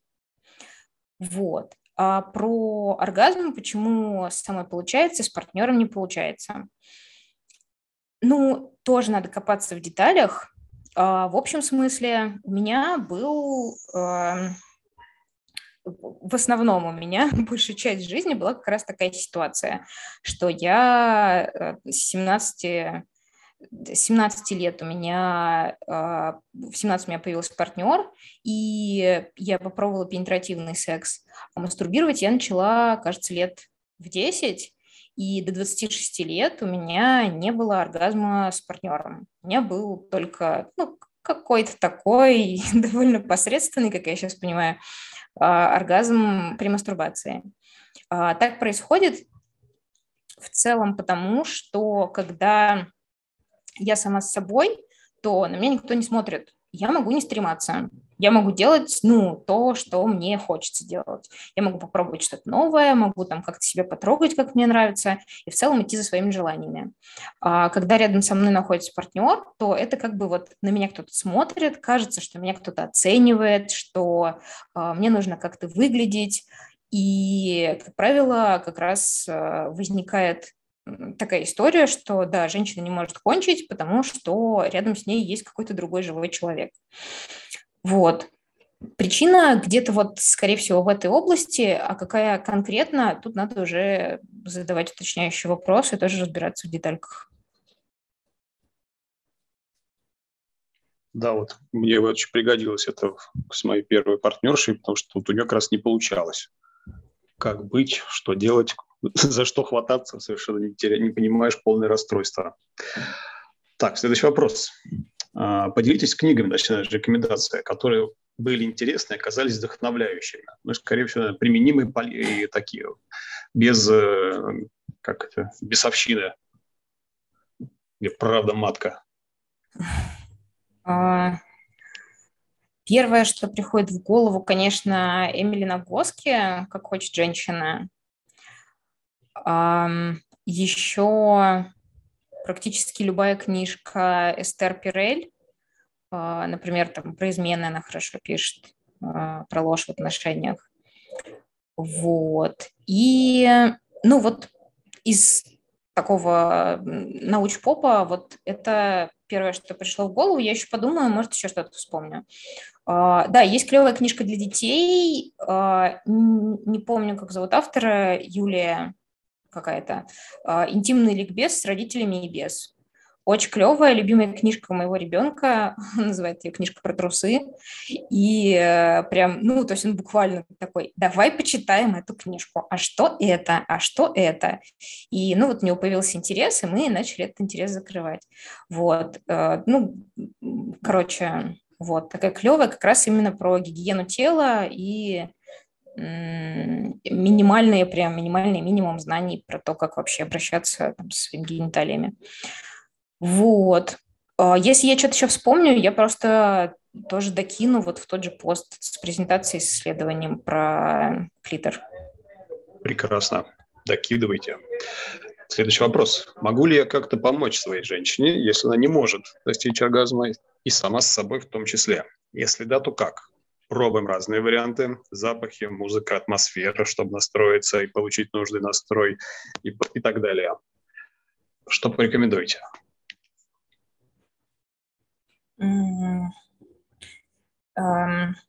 Наверное, каждый ответ я буду начинать такими словами, простите. Надо разбираться в деталях. А, в общем смысле, что есть такая штука, что вообще оргазм, ну, особенно женский, потому что у нас как бы тут посложнее со стимуляцией. А, женский оргазм находится в голове. И на самом деле вся ответственность за оргазм, за то, есть он или нет, за его интенсивность, она находится э, у женщины. И, как правило, ну вот потому как я э, работаю с клиентками, вообще вот там по исследованию с оргазмами, которые я делала, есть такая тенденция, что пока у женщины не получается принять факт, что она отвечает за свой оргазм, она управляет своим клитором, а, оргазм не происходит. И когда вот это сознание наступает, оно может наступить как озарение, а может наступить как отчаяние. Оба варианта работают. А, то дальше с этого момента уже начинается какое-то движение. Потому что когда я отчаялась, что у меня ничего не работает, я могу попробовать эм, полностью отключиться от э, своих ощущений, от там, своих переживаний и просто попробовать, ну вот, быть в, в нигде, как-то рассредоточиться в пространстве и попробовать отдаться вот тому, что происходит со мной прямо сейчас. И в этот момент могут начать проступать новые ощущения, которые, а, на которые мы раньше не обращали внимания. Либо, если это инсайт, то человек может с большим задором начать э, фокусироваться там, на своих а, новых эрогенных зонах, там их как-то отдельно прорабатывать, техника мост, все дела. И тоже это все равно приведет к какому-то результату. А, вот, поэтому, ну, есть вероятность, что дело в том, что человеку сложно сфокусироваться, нет такого опыта а, в том, чтобы просто попробовать послушать свои ощущения, прислушаться к тому, что происходит, погрузиться как бы внутрь своего тела. Это как медитация, когда вот там мы сфокусируемся на дыхании, сосредотачиваемся на движении воздуха внутри тела. Вот это то же самое, только это э, скорее импульсы клитора. Мы сосредотачиваемся на импульсах, которые мы чувствуем своими гениталиями, и они дальше в какой-то момент разрастаются до оргазма. Вот попробовать эту штуку представить, э, представить там, 3D-модель своих гениталий у себя в голове, и это вот как раз делать через, через свой мозг, через свое воображение. Вот. Обстановка, безусловно, может быть очень-очень важной, может закрепить э, там, приятные ассоциации, и впоследствии там, через запахи, допустим, очень э, может быть легко человека сразу погрузить в очень сильное возбуждение. Вот. Но, к сожалению, пока вот не получается хоть как-то попробовать э, ощутить оргазм или какие-то близкие к этому переживания, то, ну, может быть сложно. Еще есть небольшая вероятность, что э, э, у девушки могут быть какие-то физиологические особенности. Ну, то есть это все равно надо учитывать, если э, у нее не получается, ни, ну, никак, никак вообще никаких оргазмических э, ощущений, и ее это беспокоит, можно попробовать сходить к врачу. Так бывает, что еще это зависит от э, гормональных перепадов, от слишком большого стресса, может быть, э, допустим, когда человек э, в депрессии с установленным диагнозом и сидит на антидепрессантах, то они могут тоже очень сильно снижать либидо. Вот, это тоже надо учитывать, но как бы тоже как однозначно я что-то посоветовать, к сожалению, не могу. Попробовать пощупать ощущения. Уточняющий вопрос в продолжении этого вопроса. А к какому врачу направиться? Это ведь сексолог? А, да, это врач, либо врач-сексолог, сексолог, невролог, психиатр. Работают обычно, ну, по-хорошему работать в связке. То есть, Работают если... в одном кабинете всей толпой сразу. Ну, нет, это какой-то уже прям, а, ну, некомфортно будет какое-то распятие. Просто сходить, можно попробовать с чего начать? Сходить к психологу, сексологу, то есть именно вот как раз про психологическую составляющую, про восприятие себя, восприятие ощущений, вот это все. А, и уже там, если психолог-сексолог поймет, что ну, кажется, что здесь что-то э, по медицине, то тогда он сможет направить э, конкретному специалисту. Вот так вот. То есть все равно лучше начинать как бы, э, начинать с психологии, это более плавный заход в решение проблемы, чем сразу перейти к врачу, потому что у врача еще есть такой прикол, что они начинают слишком обследовать, слишком перестраховываться и там э, страх, панику нагонять. Ну, то есть это тоже может быть э, хуже только. Вот, поэтому я бы предложила к психологу или психологу-сексологу. Ясно. Так, э, едем вверх, там наверху вот длинный вопрос такой, сейчас мы к нему обращаемся. А, так, про кольтеральный оргазм рассказали. И вот тут действительно есть насущный вопрос. Если оргазм удается достичь только при одновременной пенетрации и стимуляции клитора, но постоянно производить стимуляцию во время процесса не всегда получается. Плюс приходится как бы это себя ловить на это мысли, это отвлекается, немножко лень. Можно ли как-то заменить, переключить такую стимуляцию на игрушки, может быть, перенести чувствительность как-то можно, натренировать себе свою какую-то там новую зону дополнительную. Это реалистично? Угу. А, да, натренировать и перенести а, вообще источник ощущений с одной какой-то области на другую, да, реально. А, просто на это уйдет какое-то время. Сколько точно не знаю, это все ну, довольно субъективно. Там может уйти 3-4 месяца, а может э, там, не знаю, 2-3 раза попробовать помастурбировать по-новому, и все встанет на другие рельсы. А, вот именно с тем, что и пенетрация, и стимуляция головки клитора – а, можно просто попробовать, ну, если не хочется ничего менять, допустим, можно просто попробовать использовать э, вибратор э, кролик, но пульсирующий.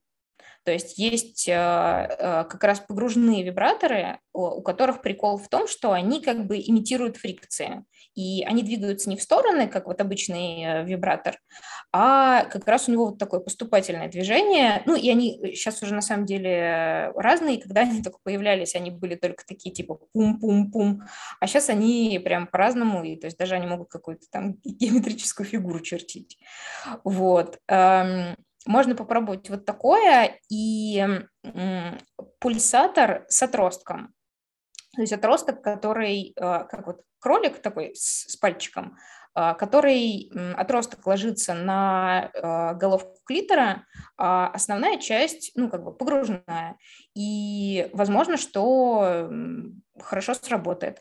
Кроме того, через такую штуку можно попробовать поменять интенсивность. То есть есть вероятность, что если нужна и пенетрация, и стимуляция головки, то на самом деле может быть нужна просто более сильная стимуляция клитора. То есть э, если нужна пенетрация, то получается, значит, нужно более сильное воздействие на луковицы и на ножки клитора. И есть вероятность, что поможет, допустим, просто игрушка, которая будет посильнее э, воздействовать. Вот тоже есть такая штука. Можно попробовать э, вот таким образом. Либо чтобы пере, а, перенастроить ощущения, а, попробовать...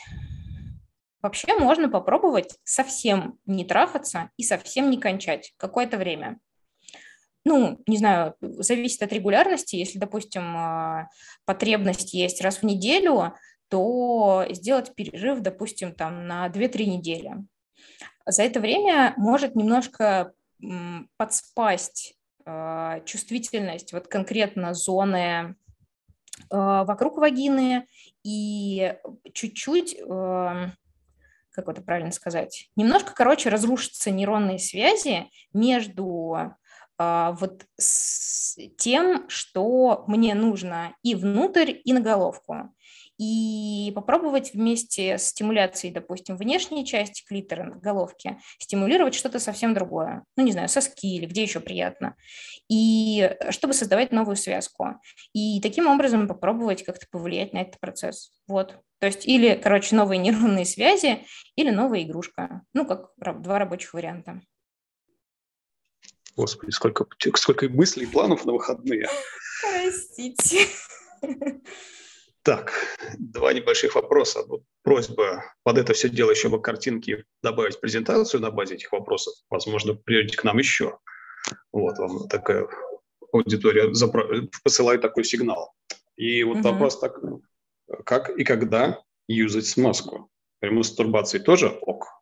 Ведь, кстати, в кино, в американских фильмах, когда подросток уединяется, он берет с собой какую-то банку каких-то салфеток, банку какого-то геля, блин, прыгает на кровать и радостно там, э, и дальше режиссер меняет план. Вот. Но мы догадываемся, чем он там хочет заниматься. Вот. Правильно ли это? Правильно ли это? Хорошо ли? А, когда использовать смазку?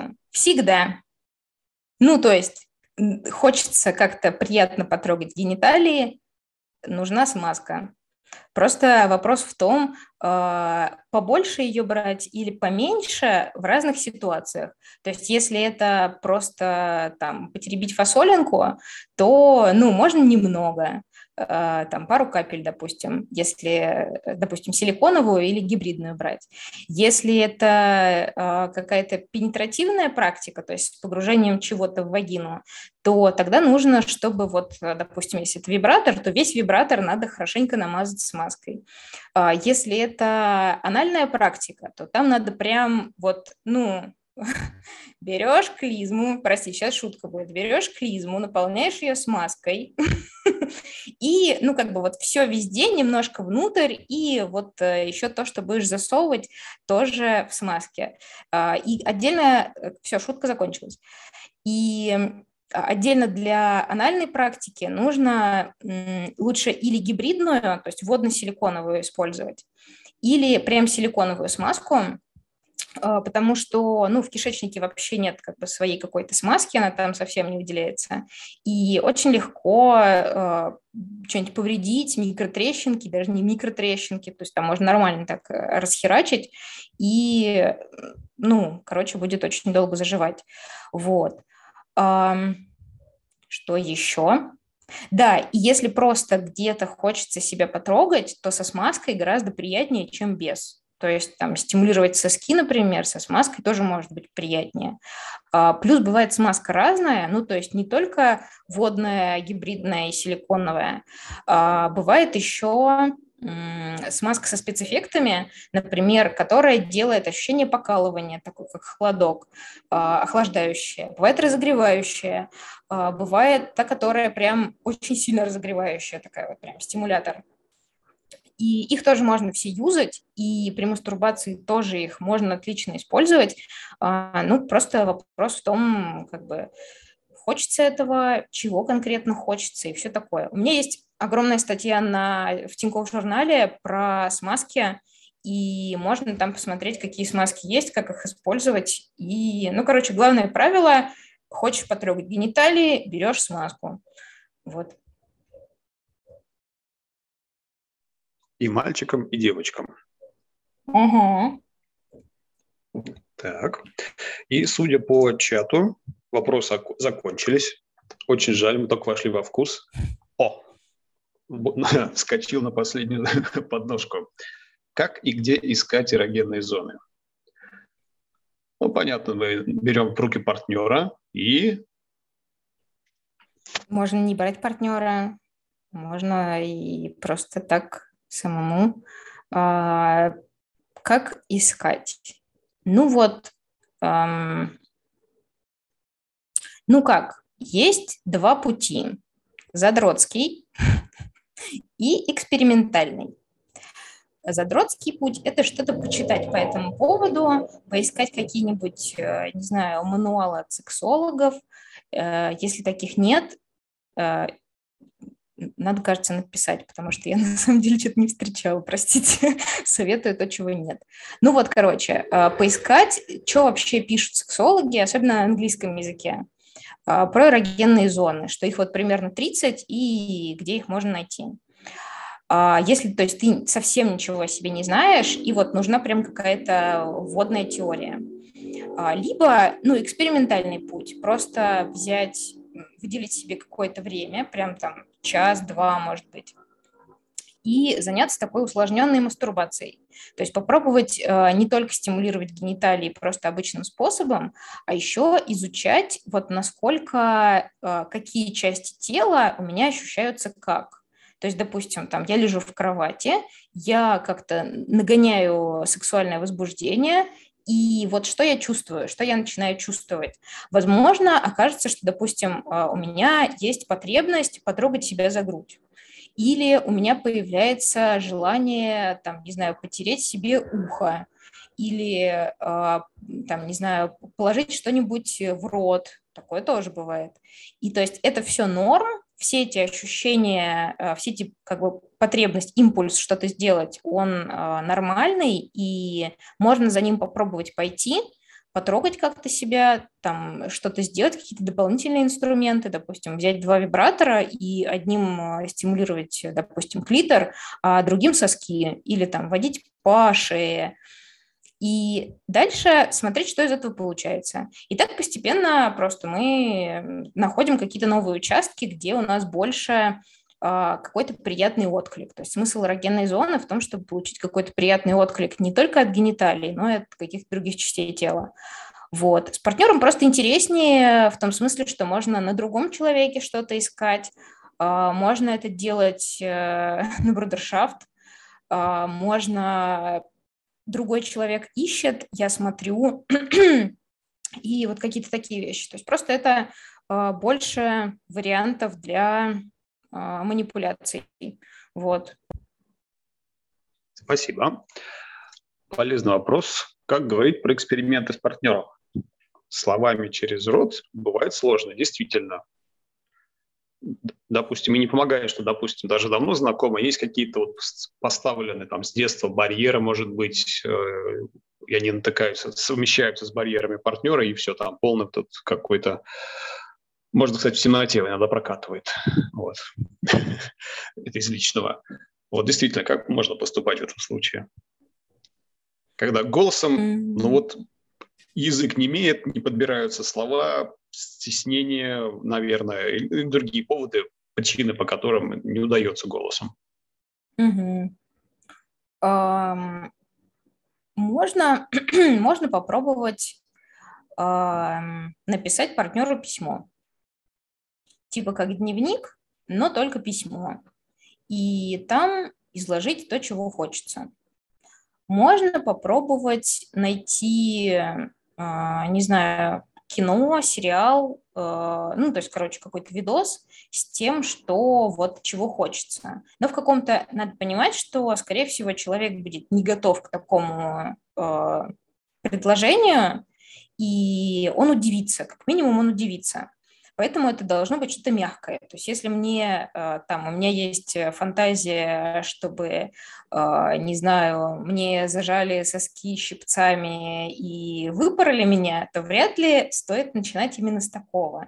Я бы предложила скорее просто намекнуть на то, чтобы вот мне интересно, чтобы там меня чуть-чуть посильнее шлепали по попе, вот что, что-то показать про это. Вот какой-то, я там, не знаю, сериал, в котором кто-то это делает. И в тот момент, когда это происходит, сказать, о, вау, прикольно, а что думаешь, что, может быть, вот мы с тобой что-то такое попробуем. Вот. Еще есть ну вот из э, сексологической практики приходит в голову штука, э, что есть э, метафорические ассоциативные карты. Я раньше думала, что это какая-то тоже магия, но в целом их можно и не магическим образом использовать, а просто как э, картинки. И вот эти карты, они с э, всякими разными картинками, и как раз есть колоды, которые прям вот именно про секс. а, там можно уже вот именно на сеансе у специалиста, когда, допустим, мы на семейной терапии, а, можно какие-то вещи предлагать как раз через карты. Или просто искать изображения какие-то красивые, эстетичные того, чего хочется, показывать партнеру и, там, не знаю, скинуть э, просто в Телеграме, в Телеграме и спросить, вот я тут нашел клевое, мне кажется, что это было бы интересно попробовать, что ты об этом думаешь. Если ты не захочешь, скажи, я там я приму это. То есть быть готовым к тому, что человек, скорее всего, а, может отказаться. Вот. Это не значит, что надо прямо ждать, что он откажется, и все, и сердиться уже на него за это. А вот именно а, понимать, что есть такая вероятность, и она вполне реальна. Будет клево, если просто он согласится и такой скажет, да, едь, я давно об этом думаю, давай там выпрям тебя. Вот. Ну и вот, просто, то есть начинать с какого-то нейтрального захода и и следить за реакцией, смотреть, как человек на это реагирует. Вот. Так, вопрос, который надо, наверное, уточнить, я попрошу задававшего его поразвернуть, либо можно прям голосом нам сюда дать, это будет приз получит человек, какую-нибудь ачивку дать им. Первый, первый голос. Так, значит, вопрос такой, как говорить с партнером, когда состояние, а мне уже и так норм. И вот мне даже непонятно, просто поговорить по душам, либо сказать, что мне уже хватит, давай остановимся, вот либо как бы вот что. Просьба уточнить, вопрос, судя по всему, интересный. Вот, а мы попробуем порассуждать. Ну, например, что мне уже норм, хватит меня... А, вот, да, мы ждем, сейчас вопрос дополнит, если голосом, пожалуйста, наш триумвират, триумвират, да, разбавится. Так, а вот в чате появляются инструментальные рекомендации, что из личного опыта, что про... Ага, ага, хорошо, из личного опыта а, говорить про секс по-английски. Это как бы такая новая среда языковая, в которой все немножко по-другому, и ты как бы ты не ты. И партнер не партнер в привычном виде состояния, вы как будто говорите на парселтанге это язык змеи из Гарри Поттера, но вот, вот никто не знает, о чем вы говорите. Можно, кстати, в транспорте беседовать, никто вас не поймет. Это я про Россию говорю. То есть кто-то наверняка за рубежом-то поймут. Так, вопрос, который хотел попасть в часть без записи. А, думаю, это можно сделать, э, да, потому что все вопросы кончились, и кто не присутствовал лично, будет жалеть, а в конце будет без записи очень интересный вопросик. Так, кто у нас командует? Киномеханик. Давайте мы действительно, наверное, закончим официальную часть и перейдем уже в такую неофициальную разрешим всем, всем возможности разговаривать. По сути, и мы все проведем. У меня почему-то очень скрипит. Да, Почти микрофон. ничего не понятно. Так, давайте попробуем так. Вот, О. да. Это, это у меня почему-то... Сорян. Мой вопрос не заметили. Э, так, кто-то тут... Чей- чей-то вопрос мы не заметили. А, вот, да, прошу прощения. А как говорить про эксперименты с партнером? А, где и как искать эрогенные зоны мы сказали. Так, так, в так, самом так. конце сейчас э, уже запостил. Да, так, так, так. А, вот про страх. Ага, да-да-да, он был озвучен, но не ответили. Так, про то, что секс, э, потому что так надо им заниматься, войдет в привычку, в рутину и перейдет из разряда праздника в обыденность, от которой никакой радости. Как застраховаться от такого исхода? Mm-hmm. Ну, хочется тоже уточнить. Может быть, тебе супружеский чем... долг. Вот, типа, супружеский долг надо отдавать. Итак, раз, два, три, на десятый раз уже никаких долгов, все, до свидания, спасибо. Ну, возможно. Ну, как бы, да, здесь э, много можно предполагать. Э, было бы клево узнать именно из-за чего такой э, страх сам по себе есть. То есть, ну, стоит работать со страхами всегда начинать с того, чтобы понять, откуда этот страх взялся, что его, э, что его сформировало и что его триггерит, почему сейчас э, я этого начинаю бояться. И а, вообще, в принципе, когда я боюсь, что секс станет рутинным, есть ощущение, что этот страх где-то вот из области потери контроля. То есть как будто бы мне страшно, что секс станет рутинным, потому что я никак не контролирую его интересность, что я не, не контролирую то, насколько он насыщенный, насколько он интересный, вовлекающий. Я им просто занимаюсь вот как раз, да, потому что так надо. И э, если вот где-то здесь э, именно что секс – это должествование, то тогда, соответственно, проблема решается тем, чтобы перестать воспринимать секс как должествование.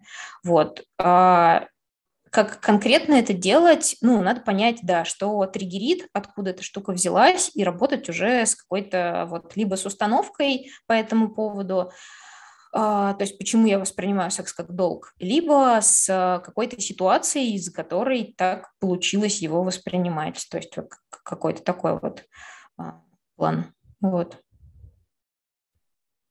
Спасибо. И, судя по всему, вопросов больше нету. Тогда мы останавливаем запись и зададим, послушаем ответ на вопрос, который нас ждет после остановки записи. Кто? Который да. никто, кроме нас, больше не услышит. Да, давайте, Полина, я все поблагодарю уже в нормальном, надеюсь, меня слышно нормально. Вот, спасибо тебе большое, получилось, по-моему, очень классно, очень полезно. Я думаю, что многие, даже самые спецы в сексе что-то для себя почерпнули интересно и проведут классные выходные. Эм, Антон, спасибо тебе большое за модерацию. Мне кажется, получилась классная живая, живая беседа. Вот, всем спасибо, и я останавливаюсь.